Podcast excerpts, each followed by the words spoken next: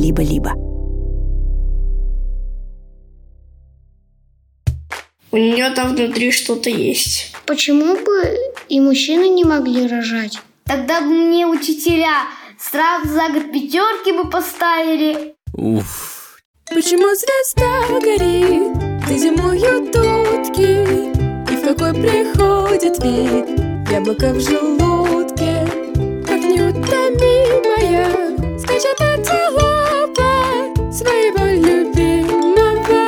слушай землекопа. Всем привет! Вы слушаете научный подкаст «Полтора землекопа». А я ваш землекоп, Илья Колмановский. В этом подкасте я, землекоп, отвечаю на вопросы землекопчиков, то есть на ваши вопросы.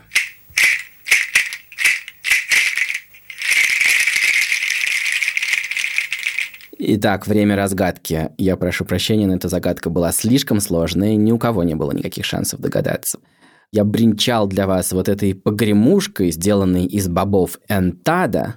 Это самый большой стручок на свете, из него можно вынуть вот такие гигантские семена и сделать из них погремушку. У меня есть такой стручок, он длиной просто с мою руку. Но все это было немножечко отвлекающий маневр, потому что ключ здесь – это семейство, которому принадлежит энтада, семейство бобовое. У них у всех есть одна удивительная особенность. В корнях у всех бобовых живут особые бактерии, которые умеют улавливать из воздуха азот. Помните, мы говорили про недостающие детальки, о том, что насекомоядным растениям очень нужен азот, но его просто нету в почве, поэтому они ловят мух и жрут их. Так вот, бактерии в корнях у бобовых умеют улавливать из воздуха азот, перемещают его в почву и превращают его в такой вид, в каком его могут усваивать корни всех на свете растений. Если бы не было на свете бобовых, в почве не было бы азота, и всем растениям тогда пришлось бы ловить мух, как в венериной мухоловке. И этот выпуск я решил посвятить науке. Так получилось, что у меня произошло несколько разговоров, в которых речь зашла о том, как работают ученые. Первый такой разговор состоялся, когда я отвечал вот на этот вопрос. Привет! Меня зовут Матвей. Мне 8 лет, я живу в Томске. Я интересуюсь вопросом. Американский ученый нашел людей, которые помнили свою прошлую жизнь. Одни помнили, как умерли, вторые могли говорить на разных языках, третьи помнили вообще все. Это правда или фейк? Фейк – это такое слово, которое довольно недавно пришло в русский язык из английского. И его используют, когда говорят о каких-то фальшивых, поддельных новостях. То есть, когда кто-то специально распространяет какую-то неправду. Обычно в интернете. В общем, давайте разбираться. Привет! Как дела? Классно. Смотри, какое дело. Во-первых, ты сделал самую правильную вещь. Как только ты услышал что-то вот настолько странное, первое, что надо спросить себя, не фейк ли это? И это потрясающе, что ты уже умеешь это делать. Очень многие люди просто развешивают уши и просто слушают и слушают все, что им говорят. Для того, чтобы я мог проверить, правда это или фейк, мне, знаешь, что нужно? Что? Мне нужно посмотреть на эту новость. Мне нужен, и это называется источник. И если про это написали по-русски, а ученый вроде бы американец, мне нужно для начала найти, где про это написано по-английски. Где источник этого источника. Знаешь слово источник, да, когда ты пьешь воду, которая откуда-нибудь течет из ручья, это источник воды. Ну да. Мне нужно пойти назад и назад и назад и найти, откуда взялся источник этого источника. Допустим, я нашел бы в итоге, что действительно какой-то американский ученый такое написал. Я бы очень сильно сомневался в том, что это правда. Это звучит как фейк. Да. Ну, по-моему, мне здесь надо уже спросить этих людей, которые помнили свои прошлые жизни. Ага, то есть тебе надо самому с ними поговорить. Да. Не верить этому ученому, а поговорить с ними самому. Это отличная идея. Это было бы прекрасно, но это может быть трудновато. Ты живешь здесь, они живут там, этот ученый, может быть, даже не скажет тебе номер телефона этих людей. Но все, что сделал любой ученый, должны проверить другие ученые. И нам с тобой очень удобно. Мы можем с тобой сидеть в кресле, пить наш какой-нибудь любимый напиток. Какой у тебя любимый напиток? Ну, наверное, мохито, либо молочный коктейль. Отлично. Пожалуйста, два безалкогольных мохито мне и Матвею, скажем мы с тобой. Сядем поудобнее в кресле и просто подождем, пока какие-нибудь другие ученые проверят, что сделал этот американский ученый. А знаешь, они какие должны быть? Они должны быть слепые. Знаешь, что это значит? Ну да, значит, что ты, по идее, ничего не можешь видеть. Да, но на самом деле это значит вот что. Это значит, что эти ученые не должны знать, как зовут того, кто сделал это открытие. Вдруг они какие-нибудь друзья или враги. Проверка устроена так, что тот, кто проверяет, не знает, кто сделал это открытие. Он просто должен проверить за ним. Тогда это открытие может быть опубликовано в настоящем научном журнале. И его будут изучать в школах? Например, и это первое, что ты должен проверить. Есть ли по этой теме публикация в настоящем научном журнале? Почему нельзя, если они знакомые, проверить? Например, ученый, который совершил открытие, знаком с ученым, который будет это проверять. Вот, он проверит и скажет там, допустим, это правда или неправда. Почему так нельзя делать, я не понимаю. Это очень хороший вопрос. Ты просто идеально как бы здесь рассуждаешь, ты совершенно прав. Было бы проще всего проверить, если это знакомые. И ты знаешь, в начале, когда я вот просто работаю в своей лаборатории и делаю какие-то первые шаги, э, за мной проверяют те, с кем я работаю вместе. Когда люди вместе работают, они друг за другом проверяют. Не сделал ли кто-нибудь ошибки? Не перепутал ли плюс и минус? У тебя бывает такое? Ну, да, когда математику делаю, иногда отвлекаюсь. И я тоже. Все люди ошибаются. И это совершенно нормально, поэтому люди, которые вместе работают, которые знакомы и дружат, проверяют друг за другом. Но потом наступает очень важный момент, Матвей. Потом все, что я сделал, должен проверить человек, который со мной не знаком. Или человек, который не знает, что он со мной знаком. Потому что если он со мной знаком, это значит, что у нас есть какие-то отношения. Это значит, что, может быть, мы дружим, и тогда он будет проверять, э, может быть, не очень строго. Ведь это же великий Матвей. Это же сам великий Матвей сделал это открытие. Это мой лучший друг. Мы пили с ним мохито все детство и всю юность. Я, конечно же, очень уважаю Матвея и верю всему, что он скажет. Понимаешь? Да. Или, может быть, я терпеть не могу Матвея. Он всегда отбирал у меня мохито, и наверняка он написал очередную глупость. Так что сейчас я там ему проверю и все выкину в помойку, все, что он сделал. Мы не хотим ни того, ни другого. Надо убрать все наши дружбы, все наши ссоры и проверять, правильно написано или неправильно. Э, Хороший был эксперимент или глупый. В этом эксперименте они все сделали для того, чтобы люди им не врали. Одним словом, э, к этому эксперименту много вопросов. А ты э, хотел бы сделать научное открытие? Ну, конечно бы хотел. Тогда бы мне учителя сразу за год пятерки бы поставили. Правда, у нас сейчас каникулы, и это уже на третий класс будет. Но от того, что я совершил открытие, конечно же, мне будет польза. Хорошо. Я желаю тебе совершить побольше открытий и хорошего дня. Пока-пока. Пока-пока. Вот такой разговор, да, про науку и научное знание. То есть э, что-то, что отличается просто от каких-то мнений, каких-то слухов и от каких-то фейков, как раз потому, что в науке есть очень много правил, которые нужны для того, чтобы не допускать ошибок. Но есть еще отдельная группа, ну не то чтобы правил, а таких соглашений. Их придумали не ученые, их придумали люди для того, чтобы не делать ничего плохого. Вообще ученые запросто могут заиграться и сделать что-то, о чем потом будут очень жалеть и они, и все вокруг. И вот о таких правилах зашла речь, когда я отвечал на следующий вопрос. Здравствуйте, Илья Александрович Колмановский. Меня зовут Тима, мне 8 лет, я живу в стране Казахстан и городе Алматы. Спасибо за то, что делаете свою работу. Почему женщины могут рожать, а мужчины нет? Отличный вопрос. И на самом деле ученые исследовали и эту тему. Привет! Как тебе пришел в голову этот вопрос? Почему тебя это заинтересовало? Потому что почему бы и мужчины не могли рожать? Да, это было бы занятно. Я бы с удовольствием кого-нибудь родил. Мне кажется, это интересно. Когда во мне, если бы у меня внутри, в животе вырос бы какой-нибудь ребенок. Ам, этот эксперимент недавно провели китайские ученые. Они смогли сделать так, чтобы самец крысы смог родить крысят. Они взяли самца крысы, и первым делом они сделали такую вещь. Вообще, я не знаю, знаешь ты это или нет. Если нет, я сейчас быстро тебе объясню.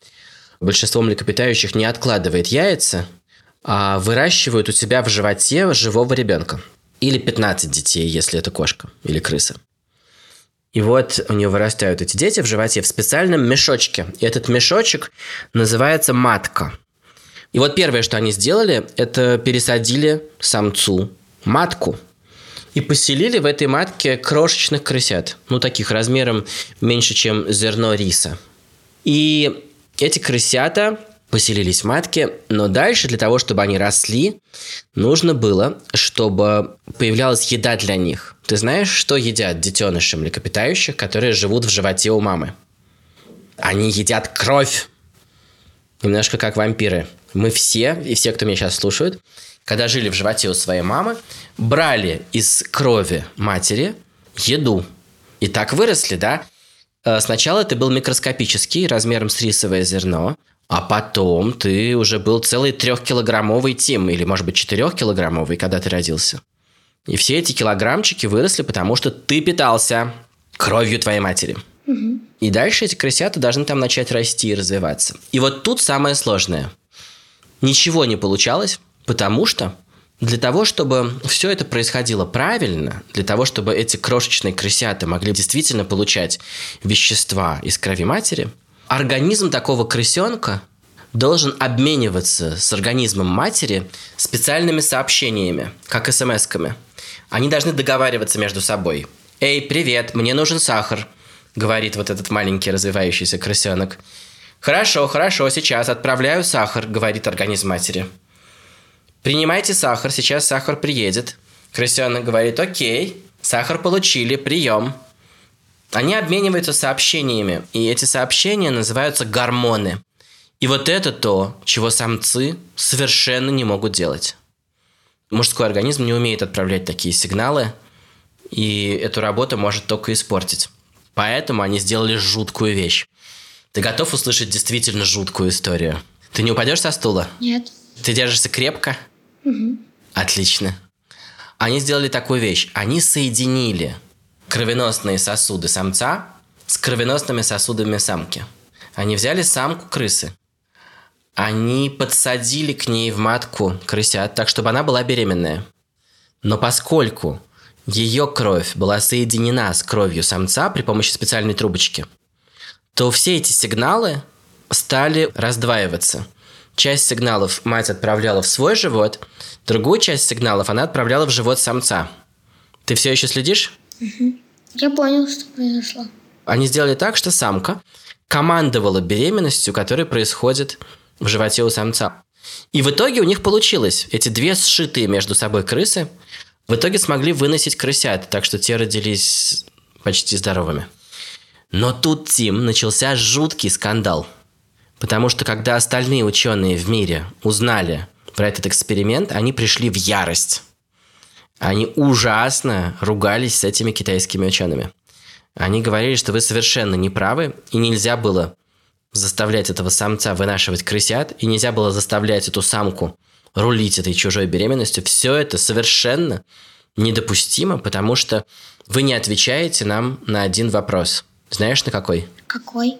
А какой вопрос ты бы задал этим китайским ученым? Вот, допустим, у тебя есть 10 минут, чтобы с ними поговорить. Что бы ты у них спросил?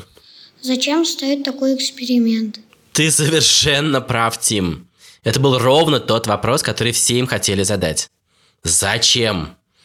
И они не могли на него хорошо ответить. У них не было хорошего ответа, потому что делали они это, в общем, ну, для прикола. Им было интересно посмотреть, что будет. И большинству ученых такой эксперимент не понравился. Очень интересно. Посмотрим, куда все это будет двигаться дальше. Согласен? Да. Ну хорошо. Спасибо тебе большое. Это был очень интересный разговор. До свидания. Пока-пока. Вы заметили, что это совсем другая ситуация, чем та, о которой я говорил в начале выпуска с Матвеем. Можно даже сказать так, что одни правила идут из головы, и это был наш разговор про фейки, а другие правила идут от сердца, не причинять другим страданий. И вот как раз пришел вопрос про мозг и про сердце. Меня зовут Макар, мне 7 лет. Я из города Москва. У меня есть вопрос, что важнее, мозг или сердце? Спасибо. Так, так, так, так, так, что важнее, мозг или сердце, мозг или сердце, мозг или сердце, мозг или сердце? Понятия не имею. Сейчас позвоню Макару и прямо по дороге что-нибудь придумаем. Не знаю, что ему ответить. Привет, Макар. Здравствуйте. Как дела? Хорошо. Ты задал прекрасный вопрос. Что важнее, сердце или мозг? Ты там с кем-то торгуешься, и тебе предложили, что можно купить, э, либо сердце, либо мозг. Покупай сразу мозг. Не. Или наоборот, у тебя собираются забрать и сказали, давай, отдавай нам либо одно, либо другое, и ты хочешь отдать что-нибудь ненужное. Мне кажется, второй вариант. У тебя забирают, да? Слушай, а ты Да. можешь им предложить сразу мизинец? Скажите, забирайте мизинец на ноге причем. Лучше бы на руке. Не, лучше на, на ноге. На моей ноге он совсем маленький, незаметный и просто ненужный. Мгм. Окей, и они сказали только сердце или мозг? Да. А, сложный вопрос. А, у меня нет ответа. Я не знаю, что отвечать, Макар. Ну, моя сестра рассказала, хотя сколько можно вообще прожить и без какого-то, без чего быстрее, умрешь. Без чего. Ага, ага. Что твоя сестра сказала? Что, если не будет мозга, то быстрее, прож- э, дольше проживем. Дольше проживешь, то есть мозг не очень нужный. Ну да. М. Представь себе, у нас лаборатория, М, и у нас есть наш с тобой человек, на котором мы экспериментируем. мгм. Выключаем сердце. Нажимай на кнопку. Нашел. Бип. дын дын дын дын дын Сердце остановилось. Пациент умер через несколько минут. Сердце не бьется, все плохо. Проматываем назад машину времени. Пациент цел, с ним все в порядке. Теперь что будем делать? Выключаем мозг. Поехали, нажимай. Нажал. Бип. Мозг отключился. Мозга нет. Мозга нет. Да, мозг не посылает сигнал сердцу, сердце не бьется, легкие не дышат. Пациент умер. Макар, у нас проблема. Пациент умер опять во второй раз совершенно точно так же. Что делать? Что важнее? Если брать из всего животного мира, то, скорее всего, важнее сердце. Потому что есть немало животных, у которых почти нету мозга. Есть много животных, у которых нет мозга. Как круто. Какие ты знаешь примеры? Коралл. Или медуза какая-нибудь, да? Ну, медуз, м, мне сказали, что не знают. Я, кстати, видел э, ядовитую медузу, которая на берегу умершая лежала. У нее там внутри что-то есть. У нее там внутри четыре желудка, но у нее нету ничего похожего на мозг. Ты прав, это интересная мысль, что в природе гораздо больше распространено сердце, чем мозг. Да. Отличный критерий. Ты только что предложил критерий. То есть способ, при помощи которого мы будем судить. Ну да. Но, Макар, если мы берем человека, то твой критерий не работает. И мозг, и сердце есть у всех людей. Да. Тогда мы можем подумать про другой какой-нибудь критерий. Как судить, кто выиграет этот чемпионат, сердце или мозг? Скорее всего, сердце. Почему? Без мозга можно прожить. Только придется использовать специальную на насос, который будет качать воздух автоматически. Ты ужасно интересный начал разговор. Действительно, давай теперь подумаем о том, что мы можем заменить. Если человек э, попал в больницу и мозг у него умер, мы можем дальше качать сердце, дальше специальным аппаратом заставлять сердце работать и специальным аппаратом заставлять легкие работать. Да, кстати, есть такая болезнь, которая была да- давно, и она была, она повреждала какой-то из мозгов, и при этом не мог человек дышать. И у них были вот такие типа цистерны с окошками, и там можно м, качалась. Это отличный пример. Э, Ты говоришь сейчас про эпидемию полиомиелита. Да. И э, у этих людей страдала нервная система, и у них не работало дыхание. И им их помещали в такие специальные аппараты, аппараты искусственного дыхания. Э, Эти аппараты помогали им дышать, они двигали их ребра за них, потому что их мозг уже больше не мог двигать их ребра. Да. Ну вот, послушай, если вернуться чуть-чуть назад и к нашему пациенту, и мы смогли запустить сердце, оно работает. И мы можем делать другие вещи. Мы можем, например, пересадить человеку новое сердце, оно будет работать. И все это совершенно бессмысленно, если у человека умер мозг. Мы можем поддерживать дальше жизнь его тела, но этот человек, его уже больше нет. Потому что этот человек такой, какой он есть, благодаря его мозгу, да. Что-то случилось с сердцем, мы можем его запустить, но если что-то случилось с мозгом, то мы не можем его заменить, и мы не можем его починить практически. Поэтому, если следовать этому критерию, то окажется, что мозг незаменим. Да. Мы очень плохо умеем его чинить. Да. Но вопрос все еще открытый, и главное, не отдавай никому ничего. Только, может быть, маленький мизинчик на ноге. Да. Спасибо за беседу. Это было очень интересно. До свидания. Пока. Вот такой получился разговор. Немножко сюрпризом для вас, да? Наверное, вы считали, что мы будем обсуждать душу и ум. Но если бы это был подкаст про то, как готовить, наверное, мы бы рассказывали, как жарить мозги и как делать салат из сердца. Кстати, очень вкусно и то, и другое. Но для меня, поскольку я человек науки, и мозг, и сердце – это такие органы, и они находятся в организме и помогают организму работать. Я умею вести только такие разговоры, а другие не умею.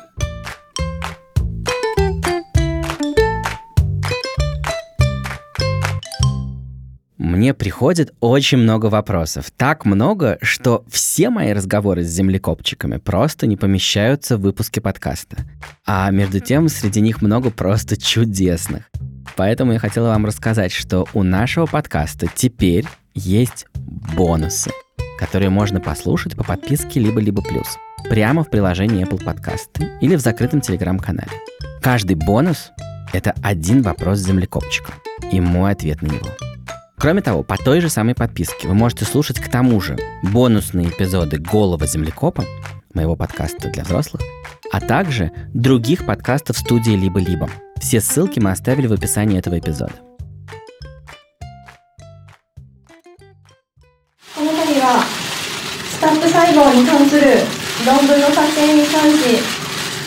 Вы слышите, как молодая японская исследовательница по имени Харуко Абаката которая заявила всему миру, что научилась выращивать новые мозги и сердца прямо в пробирке. Извиняется за что-то. Пробуйте угадать, за что она извиняется, а отгадка будет в следующем выпуске.